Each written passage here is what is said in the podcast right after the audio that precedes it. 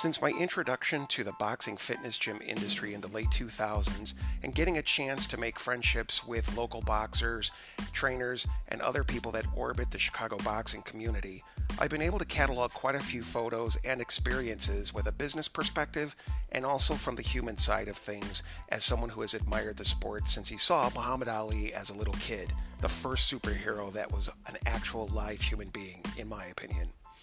The boxing match aims to bring you some of those stories, those reflections, and some cool visuals, as well as showcasing some original designs that I put together. I'm looking to branch out and to also bring some interviews back into the fold through this podcast vlogcast. So make sure you stay tuned, keep punching, and enjoy the ride.